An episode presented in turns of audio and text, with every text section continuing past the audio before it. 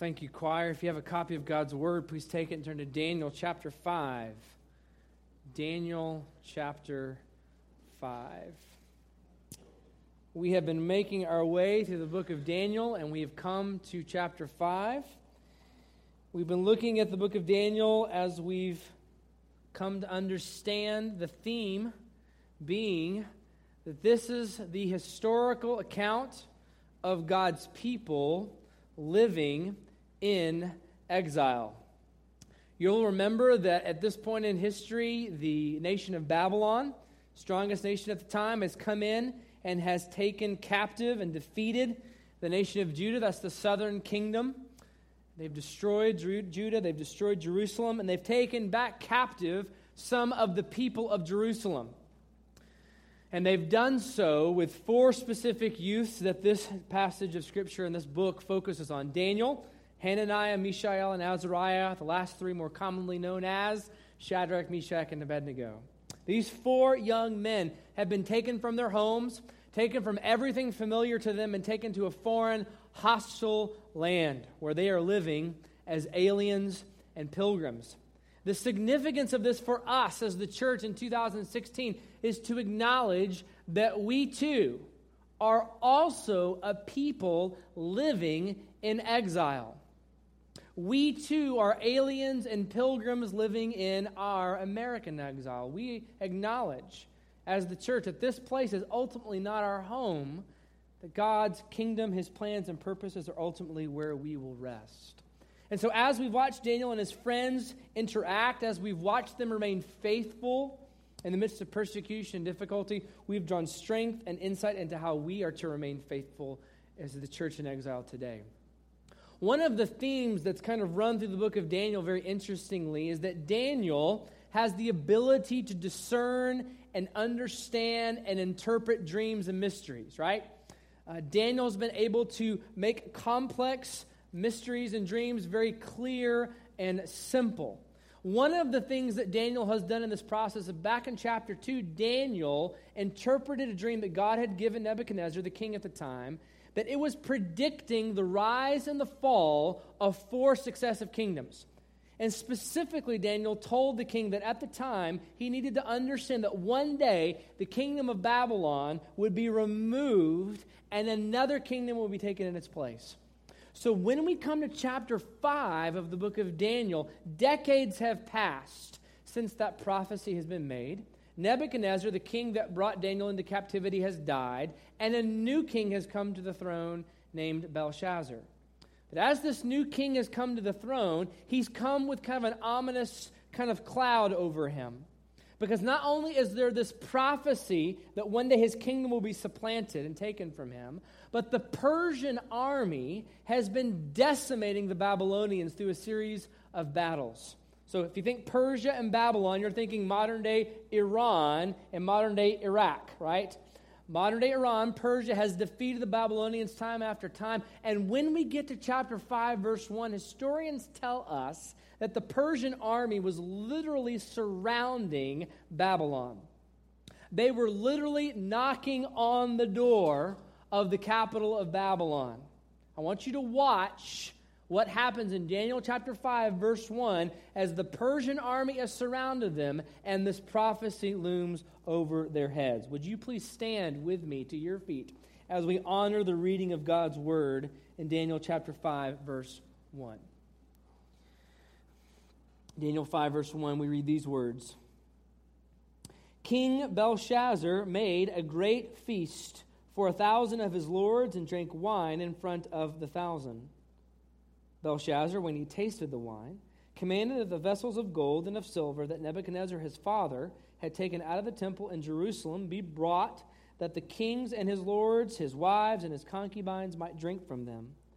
Then they brought in the golden vessels that had been taken out of the temple, the house of God in Jerusalem, and the kings, the king and his lords, his wives, and his concubines drank from them. They drank wine and praised the gods of gold and silver, bronze, iron, wood, and stone. Immediately, the fingers of a human hand appeared and wrote on the plaster of the wall of the king's palace opposite the lampstand. And the king saw the hand as it wrote. Then the king's color changed, and his thoughts alarmed him. His limbs gave way, and his knees knocked together. The king called loudly to bring in enchanters, the Chaldeans, and the astrologers. The king declared to the wise men of Babylon, Whoever reads this writing and shows me its interpretation shall be clothed with purple and have a chain of gold around his neck, and shall be the third ruler in this kingdom. Then all the king's wise men came in, but they could not read the writing or make known to the king the interpretation. Then King Belshazzar was greatly alarmed, his color changed, and his lords were perplexed. Then the queen and the queen mother, because of the words of the king and his lords, came into the banqueting hall, and the queen declared, O king, live forever. Let not your thoughts alarm you or your color change. There is a man in your kingdom in whom is the spirit of the holy gods. In the days of your father, light and understanding and wisdom, like the wisdom of the gods, were found in him. And King Nebuchadnezzar, your father, your father the king, made him chief of the magicians, enchanters, Chaldeans, and astrologers.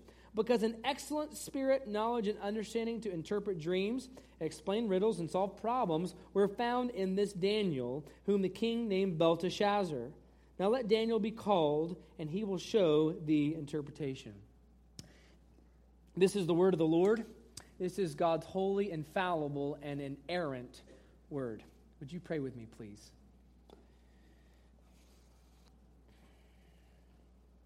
God, in these moments, would you remove distraction? Would you speak to every heart here? And would you help us, Lord, not just to be hearers of your word, but to be doers?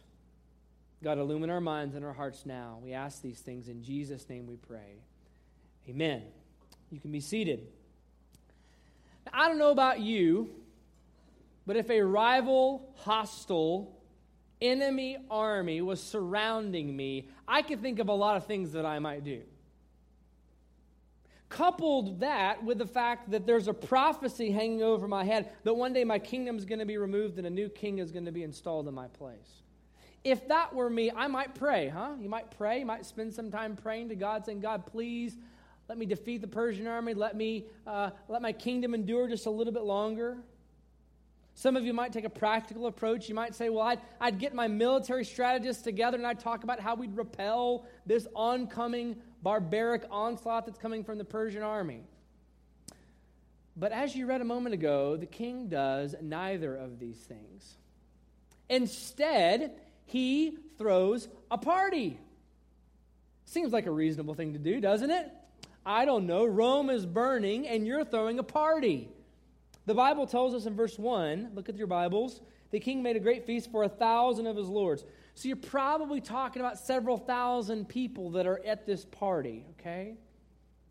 Party progresses, the king is there, and as a way to try to instill confidence in his lords and his military leaders, he decides he's going to pull out some of the spoils of war.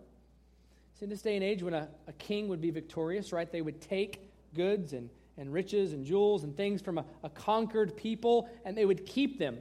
And at times they would bring them back out to display how strong and how powerful and how mighty they really were. And so, with this prophecy of his kingdom being taken away from him, Persian army around his doors, he decides he wants to remind his generals that they defeated the God who made this prophecy. So, what does he do? The Bible tells us that he pulled out some of the vessels, the instruments that were used to worship God from the temple in Jerusalem. Now, you'll remember Old Testament time in Jerusalem at this point in time. This is where the temple was, at least previously, and it's where God's unique presence was said to dwell. It's where the kind of centerpiece of worship happened for the nation of Israel. And it's where they offered sacrifices, right, that were portraying and picturing ultimately the coming sacrifice of Jesus Christ. These are holy things. These are sacred things. These are things that pointed to God's goodness and greatness. And Belshazzar, this king, with the Persian army around his door and the prophecy over his head, brings them out. And verse 4 tells us they drank wine and praised the gods of gold and silver, bronze, iron, wood, and stone. Let me be clear about what's happening here, okay? I don't want you to lose this, what's going on here. What's, what's happening here is the king is shaking his fist at God and saying, Yeah, I know the Persians are knocking on my door. Yeah, I know you made this prophecy, but after all, by my might and my power, and my nation's might and my power, we defeated Jerusalem and their God. He's defying God. So what happens? Look at your Bibles at verse 5. Immediately the fingers of a human hand appeared and wrote on the plaster of the wall of the king's palace opposite the lampstand. How many of you have ever heard the colloquialism, that was the handwriting on the wall? How many of you have ever heard that? That was the writing on the wall. When you hear somebody say that, they are quoting Daniel chapter 5. It means the end is near. Because what happened? As soon as he brought these vessels from the temple back, as soon as he started worshiping false gods with them and defying the true God, a hand appears miraculously, ominously, these fingers just show up in the middle of the king's palace and they begin to write on the wall. The Bible tells us that the king became so afraid that he literally began to shake uncontrollably. You ever been that afraid? That scared that you couldn't stop shaking because something was so terrifying to you? That's what the king is experiencing.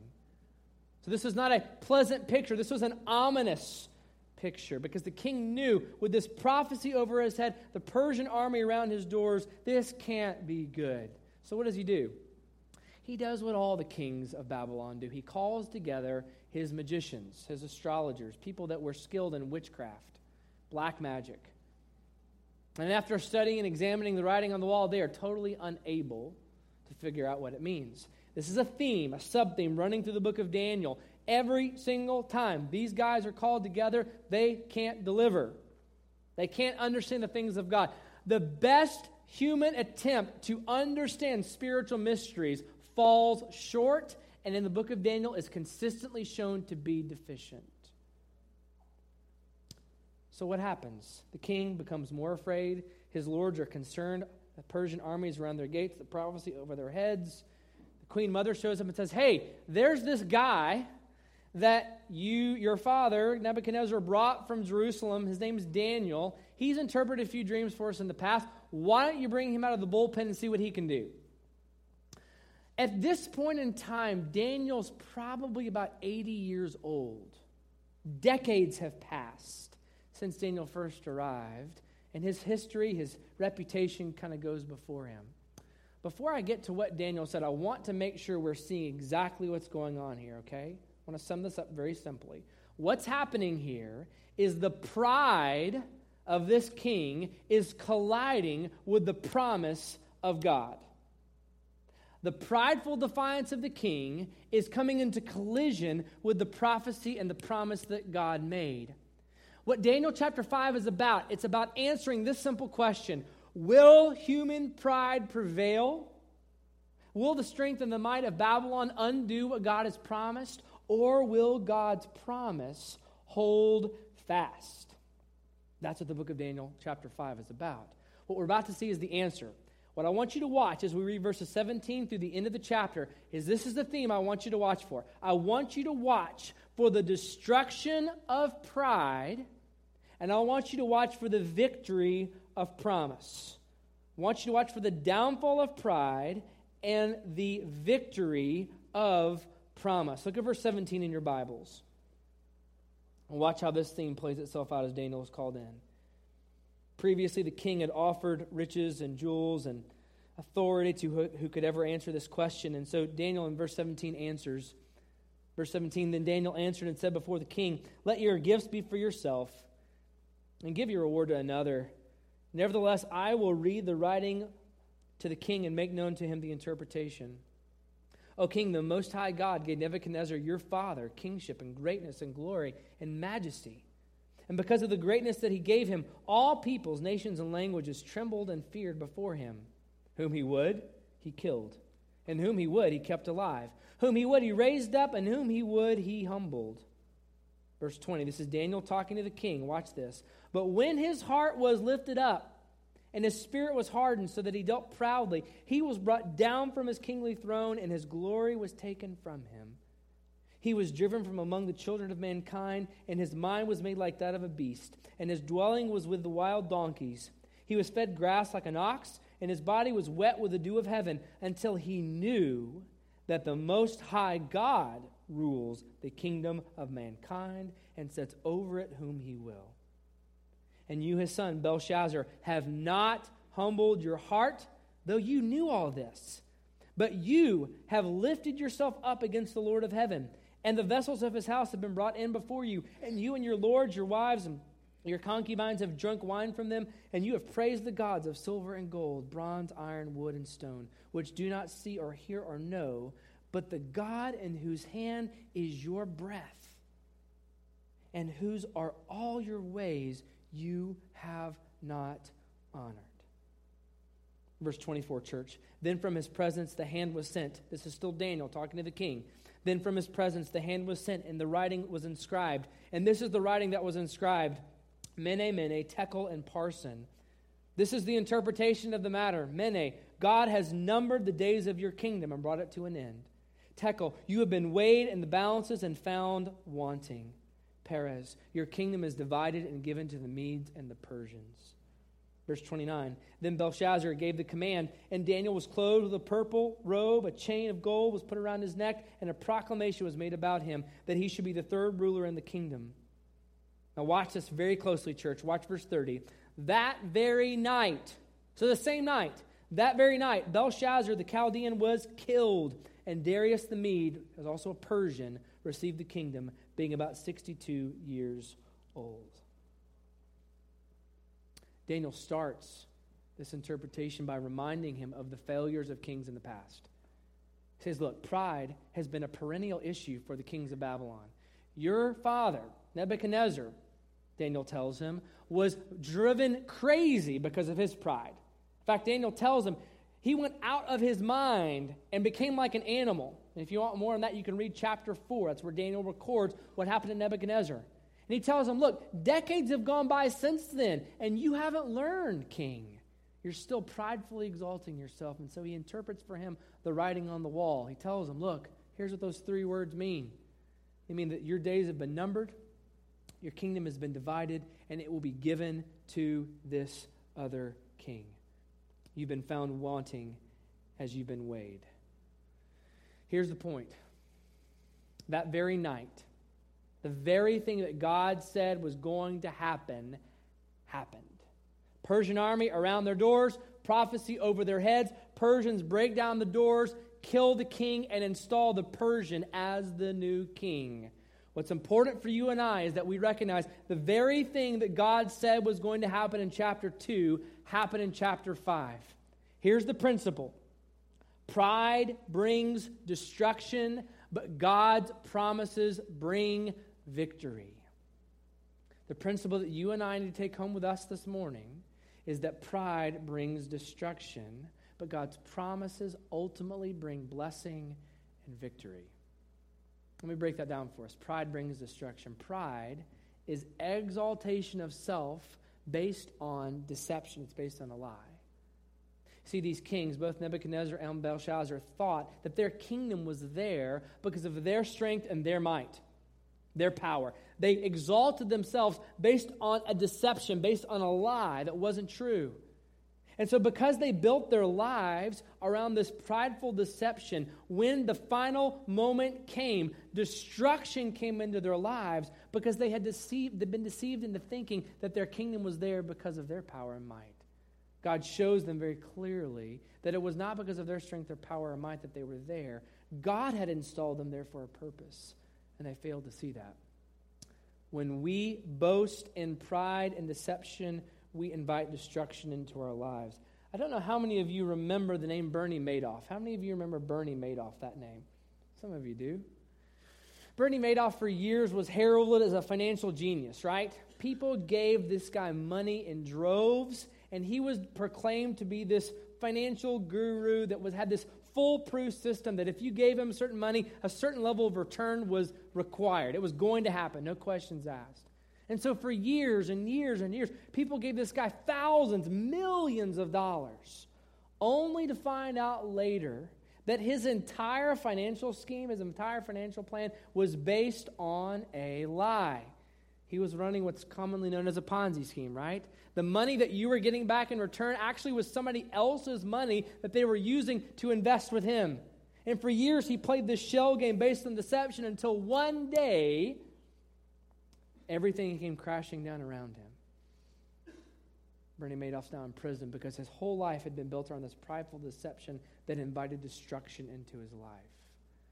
What I want to tell you this morning is that every single human being in, on the planet, past, present, future, has also embraced a form of prideful deception in our lives. Every one of us enter this world pridefully deceived into thinking that we are the main characters of our own little stories. We all think that life is about us. We all think that we get to decide right and wrong, good and evil for ourselves. We come into this world boastfully declaring that all the things that we've been given are actually there because of our strength, our might, our power. This past week at one of the major political conventions in our country, there was thunderous applause given when a woman stood and told her story of an abortion. Wasn't an abortion uh, from rape or incest or because of endangerment to the life of the mother, which is where these things often focus, the kind of the conversation focuses she stood up and declared that she had had an abortion out of convenience because it wasn't the right time for her family. And people cheered, shouted, applauded. And so, my question as I watch things like that in our culture is how have we gotten to a place where destroying life in the womb, an unborn child, an innocent, how have we gotten to a place where that is celebrated? And I'll tell you the answer. The answer is we have so exalted human autonomy self determination that anything else is fair game. We have said you get to define your gender, you get to define your sexual preference, you get to define whether a life within you lives or dies, all based on your own determination of right and wrong, good and evil. The prideful deception that is at work today in our culture is showing up in some of the scariest of places because we don't see that we don't get to decide right and wrong for ourselves. We don't get to decide good and evil for ourselves. Those are things fixed by our Creator. The same prideful deception that Belshazzar fell into in thinking that his kingdom was there because of his might and power is the same prideful deception we bought into that makes us think we get to define right and wrong for ourselves. But let me tell you the good news. Can I tell you some good news this morning? some good news that while pride brings destruction, God offers sweet, beautiful promises to us. And the promises God offers us offer us a way out of this prideful deception. I want to show you three dimensions to God's promises in this passage of Scripture very quickly. Number one, I want to show you that God's promises are fixed and irrevocable. The promises of God are sure and you can count on them. Okay? Daniel chapter 2, God makes a promise. You read ahead three chapters. Chapter 5, the promise is fulfilled. The reason this is important for us is because there are many promises God has made to us as believers today that we've not yet seen fulfilled. Right? God's made promises to us today that we've not yet seen fulfilled. One of the ways we trust God's promises that we've not yet seen fulfilled is by looking back at the promises that He's already made that have come to. Can I tell you one of the promises we have got to hold on to today, very clearly, very confidently? We have to hold on to the promise that Christ Jesus, risen Lord, is returning one day. Amen? we have to hold on to the promise that one day Christ is going to return to judge the living and the dead and to establish his kingdom, his rule, and his reign on this earth in a unique and a special way. But there are other promises that we hold on to. We hold on to the promise that when we die, to be absent from the body is to be present with the Lord. It has been my joy and privilege as a pastor to watch members of this church finish their race well. I have watched men and women from their deathbed with hours, maybe days to live, look at me and say, I'm not afraid to die. Looking at Kathy in the back, I remember her dad, John DeGraffenreid, looking at me just days before he passed away. And I, just with everything that he had in him left, he wasn't able to talk very well. He looked at me and he said, Spencer, I'm not afraid. I'm not afraid. He knew he was going to die. He knew what was going on in his life, and he said, I'm not afraid. And he didn't say this in this conversation, but I replayed previous conversations with John where he would look at me and he would say, Spencer, I know whom I have believed in. I know who I've believed in. And I believe that his promise to save me from my sin and to take, to me, take me where he is, that I may be with him, is going to come to pass. How can I look death in the face and say, I'm trusting God's promise? It is because I'm reminded of past promises and past fulfillment of God's goodness and grace. Number two, God's promises ensure sovereignty over kings and kingdoms. Daniel 5 shows us that God's promises include sovereignty, control over kings and kingdoms. God installed nations and he removes them. God installed the Assyrians for a time before the Babylonians. They were a powerhouse in the world at the time. They are the ones who took the northern kingdom of Israel into captivity. The Assyrians were there for a while, and God removed them, and He installed the Babylonians. The Babylonians were the ones that came in and took the southern kingdom away as a form of judgment and into captivity. God established the Babylonians for a while. He removed them and establishes the Persians. The Persians are there for a time. Part of the special and unique purpose for which God used them was to allow the nation of Israel to come back to the promised land 70 years after captivity and rebuild the temple of praise. God removes the Persians, ultimately installs the Greeks, Alexander the Great. He establishes a great nation that covers almost all of the known world. He establishes one common language. Think of the genius of God of allowing that to happen so that when the New Testament was written, it was written in common Greek so that everyone could read it. Then God removes the Greeks and he installs the Romans. It's from the Roman government, the Roman authority, that they invent the cruelest form of torture ever invented. It's on the backdrop of the sovereign hand of God installing and removing kings and kingdoms that his precious son steps onto human history. That stage. And he dies on that Roman cross taking our judgment and shame. God installs rulers and authorities, kings and kingdoms.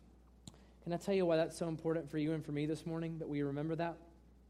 It's important because between now and November, there's a good chance all of us could go crazy. You can laugh, it's okay. It could happen. Uh, with 300 million people in this country, the best we can come up with is Donald Trump and Hillary Clinton. It's true. You, you may be really ardently supporting Donald Trump. You may be ardently supporting Hillary. But if I just get you like one on one, eye to eye, and we're just talking, just me and you, come on, let's be honest. Didn't you think we could do better than that? Yes. Unequivocally, yes. And so there's going to be a lot that's going to happen August, September, October. There's a lot that can happen in three months. But it's going to be very easy to get lost in the craziness of it. Should we vote for Donald? Should we vote for Hillary? What about Supreme Court justices? My goodness, two or three probably going to be appointed to the next presidential term. What about ISIS? Terrorist activity. Every time I punch my phone, somebody's getting blown up or killed. What about foreign policy? What about education? What about the economy? It is going to be so easy to get caught up in the maelstrom of the political cycle of the next three months. Can I tell you what will keep your feet on the ground? What will keep you joyful and thankful even amidst the craziness around us? It will be remembering that God sovereignly moves and establishes and removes kings and kingdoms. That's going to be what keeps our feet on the ground. Not your persuasive argument about which candidate to vote for, and I've heard them all. We're going to need wisdom like we've never needed it before as the church the next three months. But what we need more than wisdom is a remembrance of the sovereign hand of God establishing and removing kings and kingdoms. Number three, and finally, God's promises offer forgiveness and grace. God's promises offer us forgiveness and grace. I said a moment ago that all of us have embraced prideful deception. Every human being on the planet has embraced a form of prideful deception that puts us as the main character. We've all done that. And that shows up in our lives through this thing called sin, right? Where we disobey our parents, where we lie, we steal, we, we look at others with lust or hatred in our hearts. All of these things are manifestations of, a, of the deception of our hearts. And what Romans 6.23 makes very clear is that the wage of this sin is death. We deserve a penalty of death because of our deception and our sin. But the sweet, beautiful promise of God is that He's made a way out for us. He's made a way out for our prideful deception and destruction because the rest of that verse says that while the wages of sin is death, the free gift of God is eternal life in Christ Jesus our Lord. How, how is God able to remove us from the destruction that we should get because of our deception? God removes you and I from destruction by pouring all of what you and I should have gotten on Jesus Christ. Jesus Christ takes all of what you and I should have gotten on himself. He dies on the cross. Three days later, he rises again to say, I'm not just taking your penalty, I'm defeating your penalty. And the sweet, beautiful promise God offers you today is that you and I can be forgiven of all of our pride, all of our deception, and we can be restored to forgiven and redeemed. What we're going to do in a moment is we're going to take the Lord's Supper. The Lord's Supper is an opportunity to be reminded and remember the sweet, beautiful promise of God. To remember that Christ Jesus took our place, that he offered his life and ours. And so, for those of you that are Christians, those of you that are believers, I'm going to pray that in a few moments as we take this, that it would be a reminder, but that we would all be freshly affected. Our hearts would remember the sweet, beautiful promise that God has made to us and the victory that we share in in Christ through that promise. But I also recognize in a group this size, in a room this size, that there may be some of you here that aren't Christians today. You know, one of my hardest jobs as a pastor in America in 2016 is trying to help people understand what it means to be a Christian. Trying to convince people who think they're Christians that they're not. And the last thing I want to do is try to convince a believer that they're not a believer, but I would never want to hesitate from saying this. You, you don't become a Christian because your grandparents were Christians or your parents were Christians. You don't become a Christian just because one time you had this emotional experience and you prayed some little phrase. You become a Christian when you repent, that's you turn from sin and you being the main character and you trust Christ.